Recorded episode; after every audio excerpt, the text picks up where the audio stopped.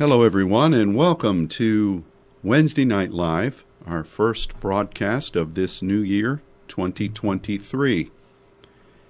And although we've said it in so many different avenues of expression, we declare over all of you a very successful, healthy, blessed, and productive new year in the service of our Heavenly Father. And I want to also begin this broadcast from the Father's Church in Dallas by inviting all of my congregation to First Saturday prayer this coming Saturday, and also um, send a, a gentle reminder to all of our Saints Network family that, well and truly, this first Saturday is. Uh, is upon us. It's just a couple of days away. So make plans to spend some quality time with God in prayer. Our directive this month is in regard to the presence of the Lord. And I believe that God is wanting to take all of his saints into a deeper place of knowing him in his presence.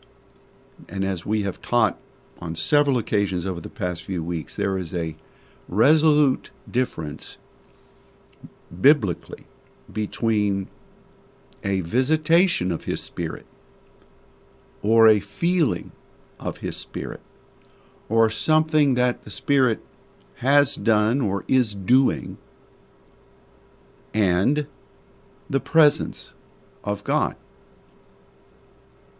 God's presence is an alignment with Him in regard to His face, His ways, what it is that, in the essence of who God is and our partnership therein, we, we know Him and He knows us. And we are just waiting there in those, in those moments of commune and deep expression between us and God. There's a difference between those two things, biblically. But as is the case with so much in Christendom, and I know this too, I'm I have to always guard myself. We mix up a lot of terms, put them in a a, a blender, and say they all mean the same thing. It's, it's, all, it's an amazing thing. We who are biblical fundamental people who will swear upon in confident agreement that the Bible is living, that it is inerrant, that it is inspired. Yet we go from that platitude and say, well, you know, we can assign our own definitions to what that divine author has written. We can take verses out of context, we can misalign definitions, we can simply accept doctrinal positions, whether they are truly biblical or not. And that's always amazed me. So when you start talking from the scripture, let's see, God has directed us to this. Let's see what this means. And let's look through the scripture and find out what the, how the scripture defines it. How's the divine author defining this? And often that is in contrast to what some traditional viewpoints have been. And as soon as you start that, some religiosity people will say, "Oh, he's not preaching the word," or "Oh, she's she's uh, she's unscriptural," when really the objective of the saint is to arrive at Scripture. So there's a difference between the presence of God and the other manifestations of God's Spirit, as precious as they may be.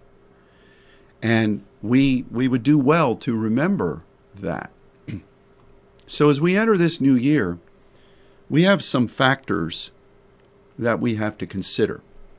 And we're going to arrive at 1 Peter 4 verses 14 through 17 here in just a couple of minutes. And we're going to talk about the Spirit of glory and of God. And we're going to talk about how that this year, which we understand God is drawing us into a deeper relationship with the Spirit of glory and of God, we're going to speak about some things that we've really not uh, delved into deeply in our understandings. So we'll get to that in a moment.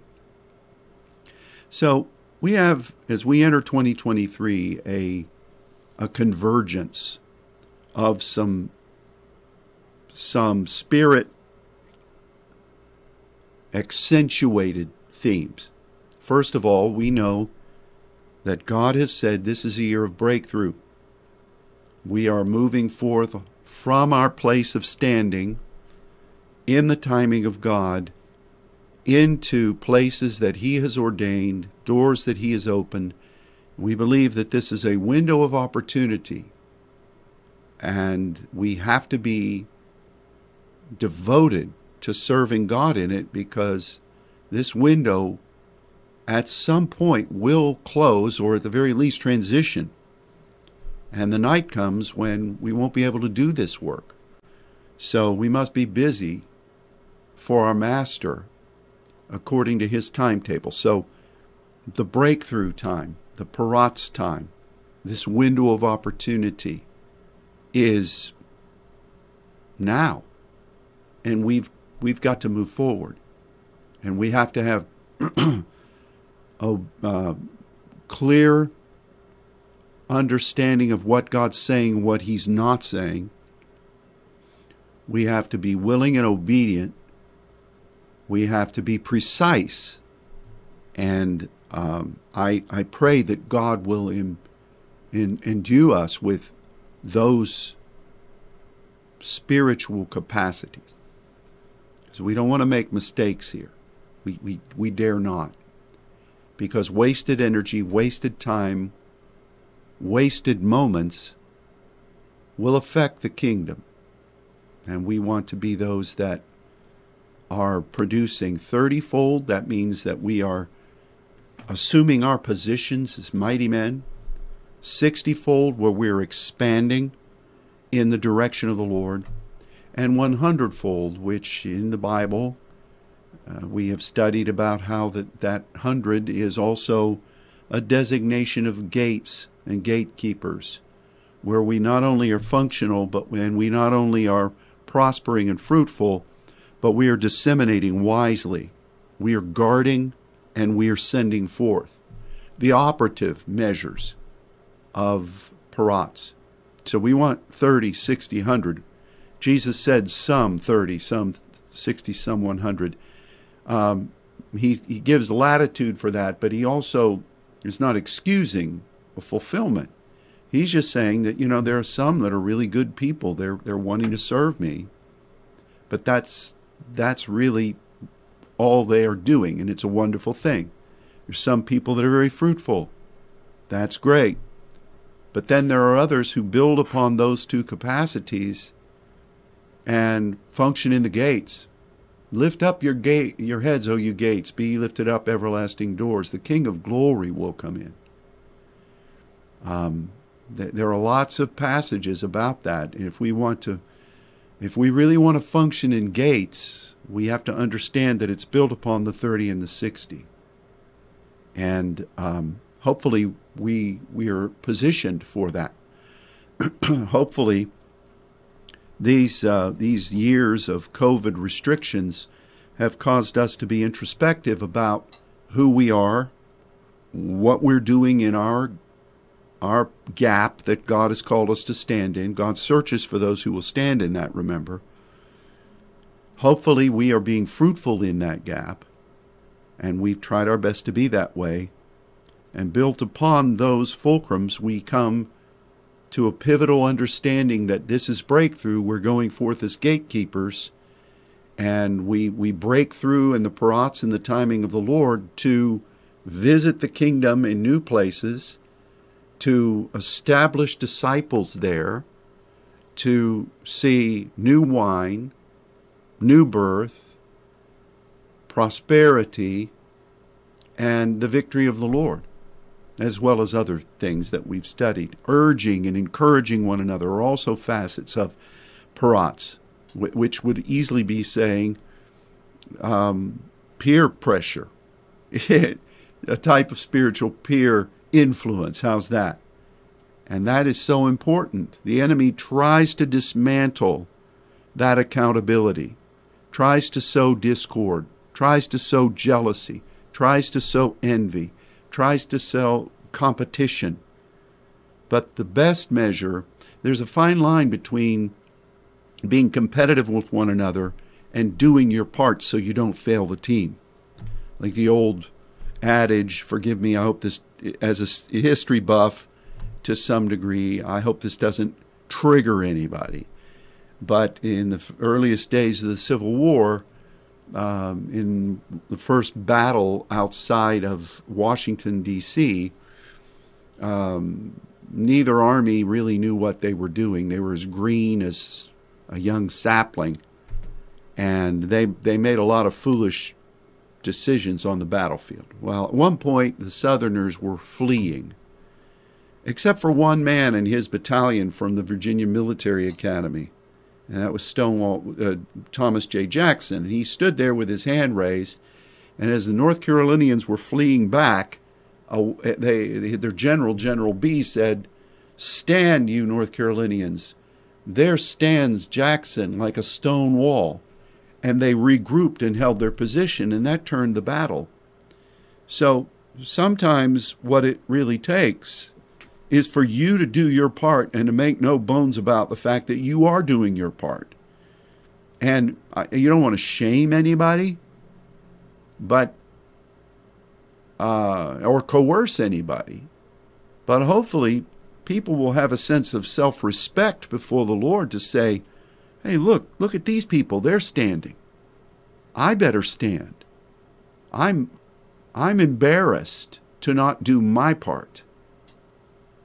And there, but again, there's a fine line. God is not in the business of guilt, but He is in the business of conviction. And if we listen to the still small voice of the Spirit, we might hear Him saying, What are you doing here? Which could also say, Gain your perspective. And then the next subpoint of that is, What aren't you doing that you should be doing? So we take responsibility for what God has asked of us. So we also know that this is a time that God has told us we're transitioning, and that transition is into this moment and then being changed from glory to glory.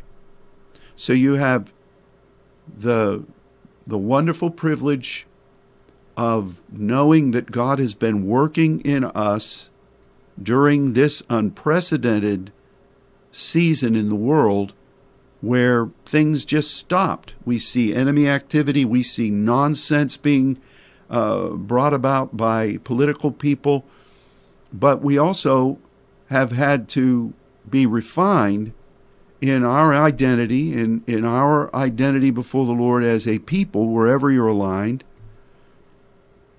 And we, we, we say, God, let me be the best of what I'm supposed to be. And that's been manifesting as a refining fire in a lot of different ways. Um, secondly, we've been fruitful. Hopefully, you've been fruitful. We've we've tried, and I can only speak for us. Uh, we've tried to be obedient and developmental in these years. God has helped us. I always feel like we could have done more. I always feel like I could do more. And I'm probably right about that. So maybe I'm harder on myself than I should be, but maybe I'm not as hard as I should be. But uh, I, I know that, speaking on behalf of our church, we've endured a lot of challenges. We've endured a lot of things that have come against our people. We've endured a lot of those that have been running past Stonewall. And but God has been so kind and gracious, and I, I feel that He sees our hearts and He knows that in the midst of all of our foibles and failures, our heart has been true and we've tried. And we, um, I, I think, as the leader here, in humble reflection, that we've done our best to be fruitful during this moment. And I think God's seen that. But now, here we are. God has said from many years out in our rotation of the seven spirits and the anims that this is the year of the spirit of glory and of God. Um, we, we are we've been being talked to about his presence. We've been talked to about breakthrough. And these are all things that are essential to put together and to say, What meaneth this? This is the timing of the Lord. And I, I'm excited about that. We don't know really all that God's going to do. In fact, eye has not seen, ear has not heard, neither it has entered the hearts of the people. The glorious things God has reserved for those who love Him and are devoted to His service. So there are great days ahead, but if we keep this foundational understanding of the factors, then that helps us to know how we gain our footing and how we can believe.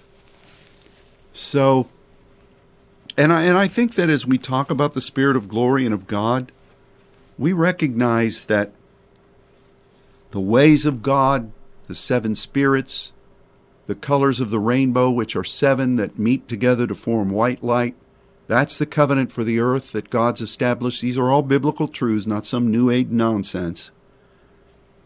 But we noticed many years ago that the progressives have adopted a rainbow flag, but it's absent of one color, and that is the Spirit of glory and of God. We talked a little bit about this yesterday. Why would that be absent?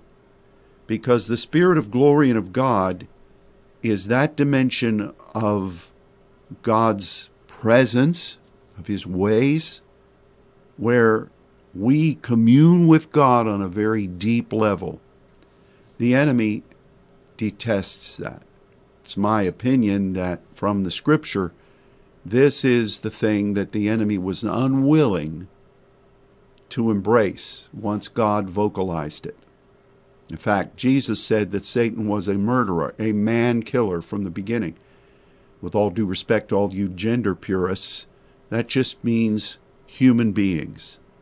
The enemy did not want God's plan of partnership with us, us being formed in the image of God, us having uh, the deposit of God's Spirit within us that can only be born again through Jesus Christ. The enemy detests all that. So that's the that's the um, rejection point of all for him. So it, it's never surprised me in knowing that that the rainbow flag of the progressives omits that indigo blue, that dark blue, in any rainbow in the sky. They omit it. Why? It would have been just as easy to just say, hey, what's the rainbow? Let's put all seven colors. Were they trying to save money? Was that indigo blue color more expensive? I don't think the progressives worry about spending money. No, this is a spiritual thing, and we have to see it. And I, I believe that that's part of where we are right now. The darkness will continue to evolve or to manifest itself. We stand in the truth. Not my truth, not your truth, but God's truth. I think this is just interesting. So let's look at 1 Peter 4, beginning at verse 14. If you be reproached for the name of Christ, happy are you, for the Spirit of glory and of God resteth upon you. On their part, he is evil spoken of, but on your part, he is glorified. He's, you're in the midst of his glory. Let none of you suffer as a murderer, or as a thief, or as an evildoer, or as a busybody in other men's matters. If any man suffer as a Christian, let him not be ashamed, but let him glorify God on this behalf. There it is again. The time is come that judgment must begin at the house of God, and if it first begin at us, what shall the end be of them that obey not the gospel of God? And if the righteous scarcely be saved, where shall the ungodly and the sinner appear? Now, wherefore let them that suffer according to the will of God commit the keeping of their souls to Him in well doing as unto a faithful Creator. Wow, there's a lot to unpack here. Once again, our discussion yesterday on Saints Radio spoke a little bit about this judgment beginning at the house of God. Judgment has to begin. Divine judgment in the Old Testament is God's mishpat, which is His eternal word, His eternal purpose. And that's where any measure of judgment comes from. It really is a devotion to what God really wants, what He has said.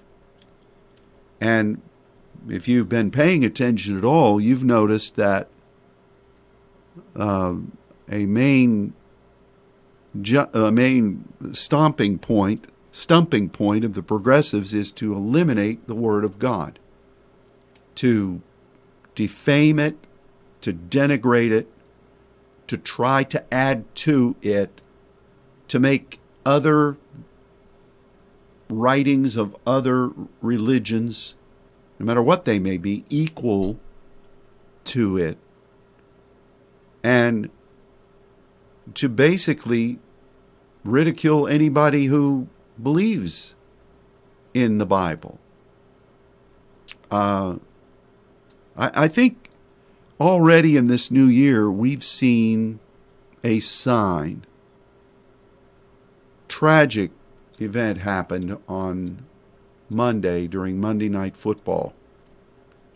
And they really touted this game between as the best matchup that they'd had in years. It was Buffalo against Cincinnati. Some of you don't care. You've already tuned me out, but you better listen to the rest of this. I wasn't watching the game either because, frankly, I don't care about either of those teams. I had other things to do. Um, a young man who was a safety for the Buffalo Bills who grew up in Pittsburgh, who played football in uh, Pittsburgh high schools, played for the University of Pittsburgh, was drafted by Buffalo Bills. He had, after making a hit on a receiver, he collapsed with a heart attack. And the game was stopped, and all the players were out there praying for him. Praying for him.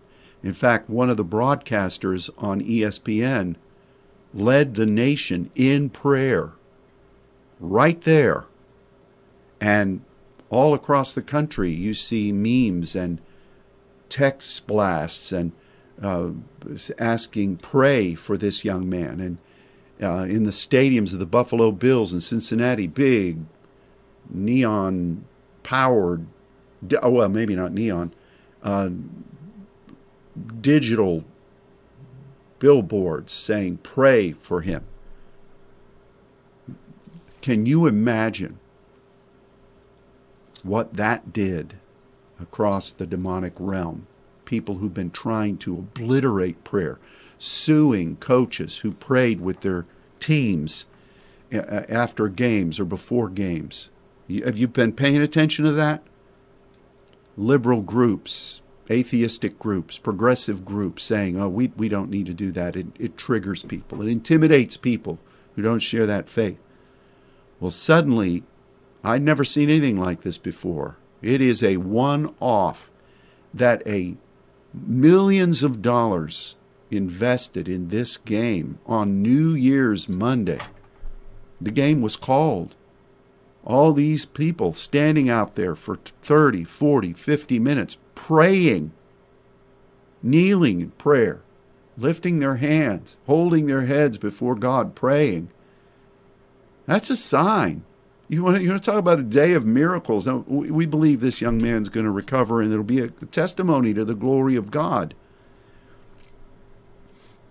But man, if that's a sign, as sad as we are about this unprecedented um, physical attack against this kid, uh, I, I'm just astounded. If you'd have told me, hey, you know what? On New Year's Monday, the premier Monday night football game for the National Football League on national television. The, they say the best game they've had in years is going to be suspended. And all across America, you're going to see a prayer meeting out in the center of the field. And the entire stadium is going to be silent, many of them praying out loud. National broadcaster leading in prayer you probably wouldn't have believed it. I, I wouldn't have. But there it was. I think we don't want catastrophes, but that has to be a sign. Prayer to God. So let's look at this. In 1 Peter 4, We've talked about so many of these factors regarding the Spirit of glory and of God. I'm not going to go back through all of them. You can read the materials. You can. They're, they're available for you. This should be ingrained in you by now. But the thing that really stood out to me yes, um, judgment is beginning in the house of God. How does that begin? It really focuses on the Word. I think we've been seeing judgment in churches. There is a line being drawn. Are you going to abandon basically your belief in what the Word of God says? Maybe this will turn more people back to the to what the Word is really saying. If you threaten to take something away, people might open it, crack it open, and look what it says that judgment is affecting people. And the very end of the book of Revelation, it says, anybody that adds to or takes away from the prophecy of this book is going to be accursed. God will judge them. How, how can you not see that? I would be, to any of the saints that have fallen away regarding this business of the word, you better Allow the Spirit to draw you back to what you should be. Judgment begins at the house of God. That judgment has been happening. And I don't think that you can separate it from the Spirit of glory and of God. So let's focus on this term, rest. And you can study this for yourself. You can click on that word rest, it's anapao, and um, you can see how God uses it. It is a cessation of labor. Uh, it, it always seems to speak about that you have come to a point where you've done everything that you're supposed to do. You've done it admirably. And then, in the midst of that, God says, okay, I want you to stop now, or just not stop in your responsibilities, but lay them down and come and know me. I think this is so interesting. You know, Matthew 11, 28, you can see it. That's the first one that pops up. It's not rocket science. Come unto me, all you that labor and are heavy laden, and I will give you rest. Oh, we preached on this one. Take my yoke upon you, learn of me. I am meek and lowly in heart. You'll find rest in your souls. My yoke is easy, my burden is light. We again, I hate to keep saying this, but I'm just touching on rest here. This is a gold mine that we've studied in many different forms. You you are you have to be meek and lowly. You're learning how the Lord did this. And you're trying to be like him, and that's how you know his yoke. What was his yoke? Well, it was following the anointing of the Father, easy. That's the word. And learning how to adjust and adapt. Light is our friend Elasson, to, from Elasson, which means to adjust to whatever God requires. That's the yoke of the Lord. Um, you've labored, heavy laden, and right then you're invited, nay, commanded to receive the rest of the Lord, to stop, but to do so in commune with Him. I'm not going to go through every one of these. There are a lot of verses, like in Matthew, well, uh, there's like at the end of the prayer time in the Garden of Gethsemane, um, Jesus finally said to the disciples, "Okay, just sleep, take your rest." He he was saying that all the work was then done in that prayer time, and it was a time that God had ordained to come to Him for uh, reflection on what they had done, which is Jesus was the only one who really did this. I'm not saying the disciples didn't give it the old college try, but it was a moment of reflection and waiting on God. And that's part of the spirit of glory uh, that rests on you. So, in other words, you, you begin the journey of the Spirit of glory in God in this rest mode from time to time at the direction of the Father, and you should want this. Seek for Him. You find those respites. And then at a conclusion of those divinely ordained labors. You go to the Lord, you learn, you reflect on your your um, your responsibility is given from the Father. You reflect upon how well you adjusted to serve Him. Did you do it faithfully? Did you do it adequately? And that time in the Spirit of glory and of God that is resting upon you is where these things happen. Let's look at some more of these and then we'll talk about how to do it.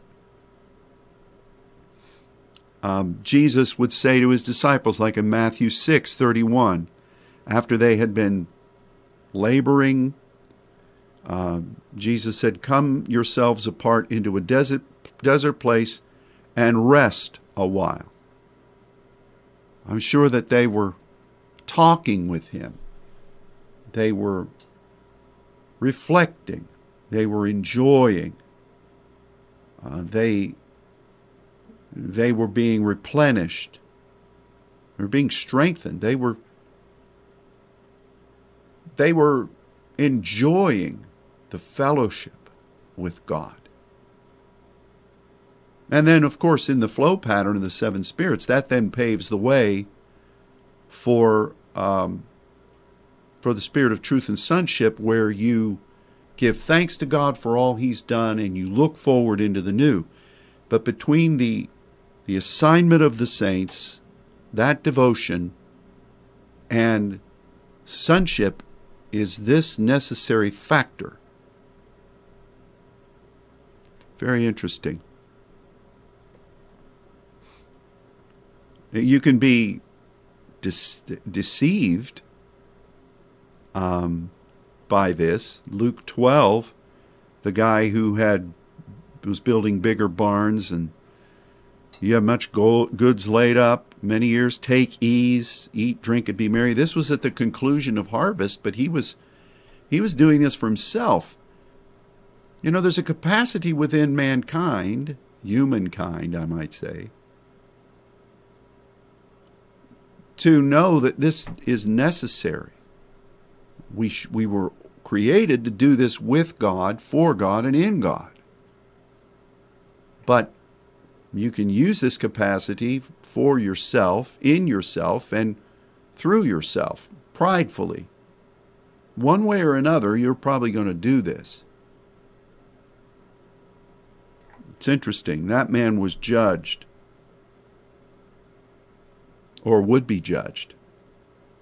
Now, then you come into um, some as some words in the scripture that speak about this resting or refreshing in your spirit. Your spirit. Um, 1 Corinthians 16, 18. They have refreshed my spirit in yours. 2 Corinthians 7, 13. Um, his Titus spirit was refreshed by you. Philemon 1, 7. The, the bowels, or the, the essence, the ma'ah of the saints were refreshed by you. And in 120, Philemon also, Paul said, refreshed his bowels in the Lord. um, and and so you see this essential part of you, whether it's our spirit or that area in the ma'ah where we embrace the truth of God and commune with God and reproduce. This resting upon is necessary there. I don't find anything that says that your mind rest. It, doesn't say anything about your duties resting. It, it's this is all devoted to the partnership with God's glory, what He is doing that's not been done before, what He's doing with the people who have embraced that partnership. So, in a time juncture ordained by God, we find that deep commune and we stop and we learn of Him and we reflect upon the yoke of the Lord, which is our anointed service from the Father and our willingness to adapt ourselves to serve Him in it. But we learn of Jesus. We learn how He moves but it's a critical moment with God. Um, here is Peter. If you be reproached for the name of Christ, the name of Christ, for this service, happy are you, for the Spirit of glory and of God rests upon you. This kind of reminds me very clearly of the Beatitudes, where Jesus is telling all of those things that the sons should do. And he said, uh, Blessed are you when men shall revile you and speak all kinds of evil rhema against you falsely for my name's sake. You rejoice exceedingly. You you have to know that what where where judgment is being weighed out in the house of God first and then in the world, people are probably going to come against you in some way or form. And um, if you be reproached for the name of Christ, happy are you, for the Spirit of glory and God, of God rests upon you. There's that resting. It's interesting that in the book of Revelation, Revelation 6 11, white robes are given to the souls that were slain for what? For the word of God. Look at that. Verse 9, Revelation 6. And for the testimony which they held, that martyria. They cried, How long, O Lord, holy and true, do you not judge and avenge our blood on them that dwell on the earth? White robes were given unto every one of them, and it was said unto them that they should rest for a little season. That's it's interesting. A mikros chronos. God interrupted the chronos, for this resting. And then finally, uh, this is in a way eternally morbid. I heard a voice from heaven saying, for, Revelation 14, 13, Right, blessed are the dead which die in the Lord from henceforth, yea, saith the Spirit, that they may rest from their labors, and their works do follow them. Hmm. So, what do we need to do in this year of Spirit of glory and of God? In regard to this key component of resting, the first thing we see is that resting has nothing to do with punting or just not doing your job. Resting has to do with communing with God on behalf of the partnership with His glory, where we com- commune with the Lord, we learn of Him, we evaluate our role, divinely ordained role, and we we say, How am I doing, Father? Am I adjusting appropriately? That's the yoke of the Lord. It's meek and lowly. Some people read that and they say, Well, see, you don't have to you don't do spiritual warfare. You don't have to labor he did it all. So take the yoke of Jesus. Gonna lay down my burden down by the riverside, study war no more. You know, it's, it's amazing how many times people know just enough of the word to be dangerous.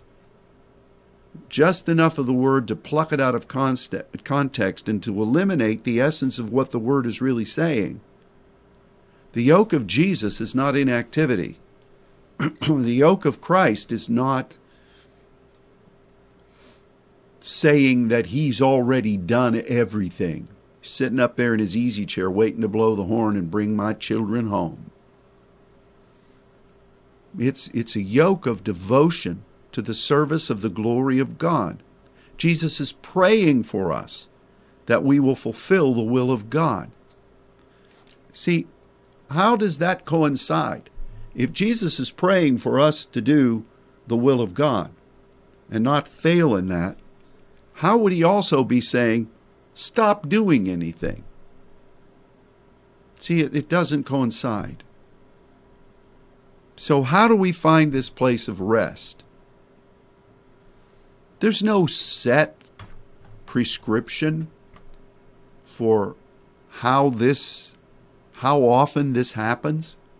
It's not just at critical junctures, even though we're in one. It's not just at the end of something. Like, for instance, when the disciples were told by the Lord, Come off to this place and, and rest. Jesus wasn't saying it's the end of labors when he said, All you that are heavy laden, come unto me and find rest and learn of me and learn from me. Take my yoke upon you. Adjust yourself so that you're not doing this in your own strength. That will fail. In Gethsemane, Jesus said, Rest now. The work wasn't, the work of prayer for that moment was drawn to an end. But his work at Calvary was immediately ahead. So we're entering in this year. God's been asking us to dwell in His presence. And I would just say, be very sensitive to when the Spirit of the Lord comes and you you need to sow yourself into him understanding this principle that it's about his glory it's about your service in that glory. It's about your partnership with Him. It's about your willingness to do what is necessary in meekness to fulfill God's purpose for your life and to do so in whatever way is necessary to serve Him. Your willingness and your devotion on display. Yes, it, it, it's happening now at a moment of great launching forth. So, in some ways, you have that ideal where we know we're going into this year. We're already going. Uh, our team leaves for France in just a couple of hours from now. If you're listening to this later, we're already in the air. We ask for your prayer. We'll be back on Monday. Pastor Fabian will be speaking on Sunday. The service goes on. Don't we need you here filling your post. But I have noticed, in fact, early this morning, early this morning, about 2:30, I was just gripped by the presence of the Lord and Ron said, "Maybe you should just go ahead and get up because it's actually 9:30 in the morning where you're going." Help you to begin to adjust. And I elected to, to lay and pray, which I did for a few hours, and then I drifted off and had some really unique dreams about one of them had this particular house in Dallas being filled with people that I didn't know. Um, but they were here for what God was doing. I had another dream about some people in our church and how delightful they are in the Lord, for the Lord. And I finally got up. You don't care about this, but I finally got up at five and went in and prayed about this message and started making notes for what else I need, the Lord was reminding me that I needed to do before I leave town for the church. That's TMI. But that that type of commune for those couple of hours was intense. And it wasn't focused on anything other than Him and the burden of the Lord. That's the rest that's associated with the Spirit of glory. It's not inactivity it's pressing in to the Father. Be sensitive to those moments and don't ignore them. I would also say that you probably should maybe I'm I, I I'm not making an edict here because some of you will do this till the cows come home. But maybe you should say, Lord, I need to be setting aside specific moments. I do in my own schedule to just wait on you and to welcome the Spirit of glory and of God and ask God that you might taste of His rest, which again is not inactivity, it's learning of Christ. We need that. It, it's right in the Selah center between the saints, the Holy Spirit, and truth and sonship. We need this. It's God. And we don't go there. I guess it would be easy to go there because we're just plumb tuckered out. We just don't know if we can go on. Nobody knows how heavy laden I've been. Certainly more heavy laden, heavily laden than anybody else I know. Watch that kind of thing.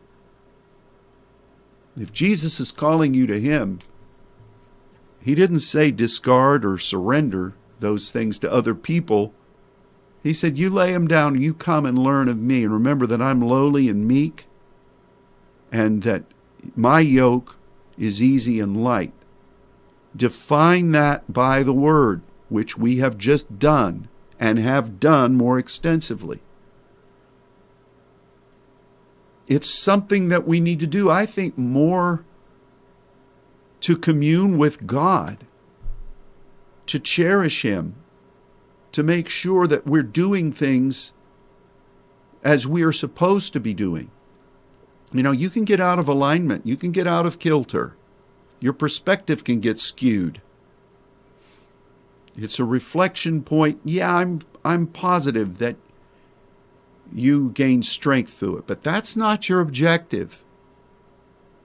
This word translated as rest or refresh. How is your spirit or your bowels refreshed? Well, it's speaking about what God put in you when you were born, ordained from the foundation of the earth. It's where you you pray in the spirit according to the scripture it really is the manifest of what God expects from you so it's kind of like a rebooting of that place of his spirit within you I think that's excellent don't you in fact I'm jotting that down as I'm talking oh my goodness, this is good. I'm so grateful for this. And um, I, I just want you to know how much God loves you and um, how much you mean to Him. I hope you realize that. So, we're entering into this year of the Spirit of glory and of God. We're in it. God has been talking to us about His presence. God has told us about the breakthrough. You need to be finding times with God where you enter into His rest. You enter into that place where you reflect with Jesus on your partnership in God's glory. You say, "Well, pastor, why don't you why don't you have a special time of prayer for this? You coordinate it." Well, I'm glad you asked because we have one of those coming up. Just whoa, my goodness, look at it. It's just a couple of days from now where we gather with saints from around the world on first Saturday. How about do it then? I think that's a great idea. But you don't have to wait on me to blow a trumpet and ask you to come to pray. You better be doing this individually because you are mighty in God. You are sons of the Most High. You're called to be mighty men and women. You're called to be those that are fruitful, and you're called to be gatekeepers. You're called to be as the 70 who represent the eyes of God. These are no small things. You're not babies now. The crux point of our battle for all of human history is immediately in front of us. Grasp that. It's already happening. Some people will go to quote unquote prophetic seminars to find out when are we entering in, fighting about whether there's a tribulation, whether we're going to escape the tribulation, whether we're going to be in the part, first part or the mid trib, or God forbid, we're in all of it they, they would say. How can we get out of it? Thumbing our nose at the world. How about if you just recognize that if this is not the beginning of the tribulation, it'll doodle it gets here. That's an old Texas phrase that you just kind of apply to many things.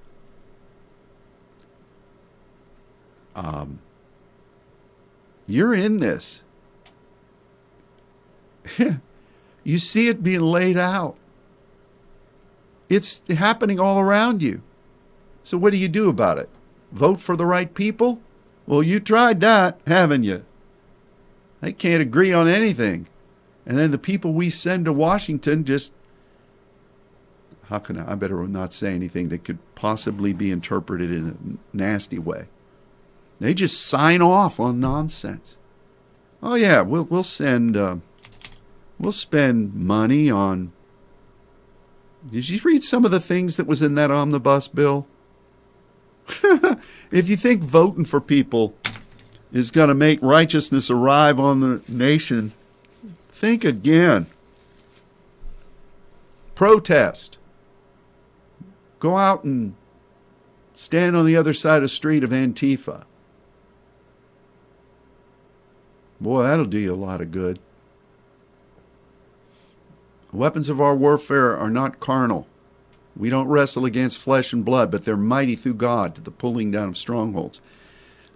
Your greatest weapon is fulfilling the divine identity that God has for you and partnering with Him as a saint, as a son, as an intercessor to fulfill the one who is called the will of the one who's called you. His glory entrusted to the saints is being put on display in this year. Right now, enter into his rest, his presence, his glory. So, come to pray this Saturday. I won't be here in the natural, but I will be here in spirit. We will be praying in France on first Saturday. Those folks are faithful. We thank God for it. Again, I appreciate Monica's efforts in coordinating that with Sylvie and Nancy being such a gift in um, sending out words, collecting them.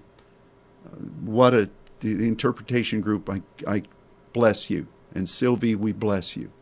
But we'll be praying there, and this is what we'll be praying for.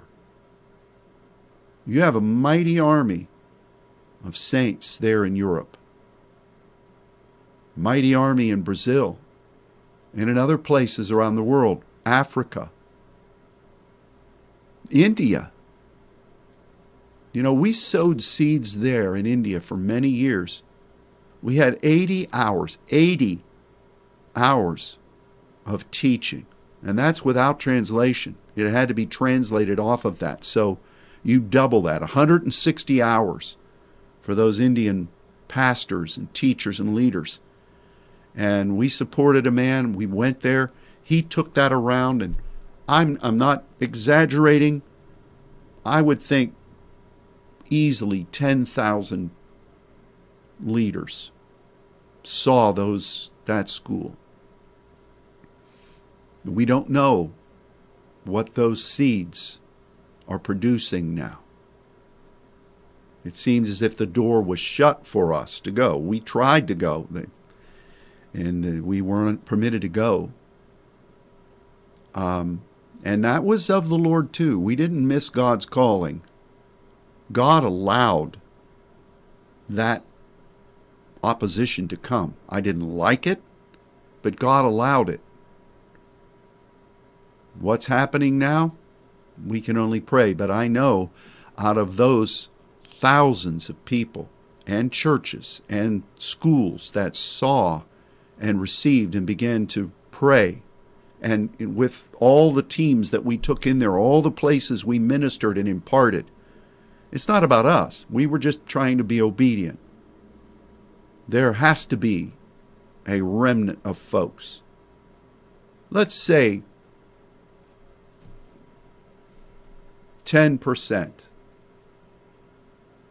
Well, that's 1,000 people, 1,000 leaders. Let's say 5%. That's 500 leaders. 2%. That's 200 liters. 1%. That's 100 liters.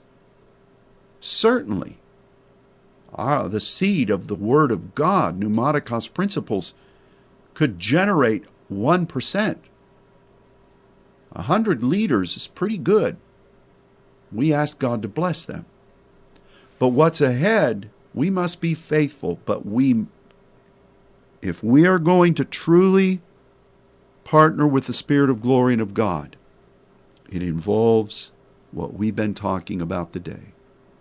That that would rest upon us, upon our labors, upon our devotion, upon the Spirit within, upon our measure of partnering with God in the Ma'ah, of the core of our being, in prayer, in service. This is the Lord. And it's His invitation to you. So, God bless you all. Happy New Year again. Rest in His presence. Expect the breakthrough that we're engaged in. Embrace His glory. Welcome Him. Know Him. Love Him. Believe. Trust in Him. And be faithful to pray this week. You don't have to wait till Saturday. You can do it today. Do it tomorrow. Do it every day. But remember, first Saturday, we speak blessing over all of you. For those of you who have been battling attacks against your body, we speak health and vitality now in Jesus' name. That you be well now in Jesus' name. Continue to pray for the saints in France, particularly in these days. We'll be back on Monday. What may, may God give us safety in travel, health, vitality, His presence, most paramount of all. Pray for Brazil. You know, we wired funds to secure the theater for the June gathering. I went to the bank yesterday. I asked you to pray. We've discovered that everything's okay on our end. Pray that any kind of uh, unclean influence, blocking, hindering influence down there, wherever it may be, would be eliminated, and that what God has ordained will be done, and that that money, and the transaction, will be in place. We've done all we can. Now we agree in prayer. So join us in that. Okay, we'll try to send out some word from over there. Um, we'll see how we can do that. But know that when you go on these trips, as Monica has said on so many times, you're busy. From the moment you get up to the moment you lay your head in, in the bed to go to sleep, hopefully you can sleep. Through the night you're intercessing, you get up, you start it all over again. So I don't have a whole lot of time to be a secretary letting you know everything that's going on. Just know we're going to be working hard, and uh, but we'll try to get some some word in some ways to you. Thank you for praying. Thank you for will, being willing to embrace the glory of the Lord. I hate to say goodbye. Been enjoying this time. May God bless you.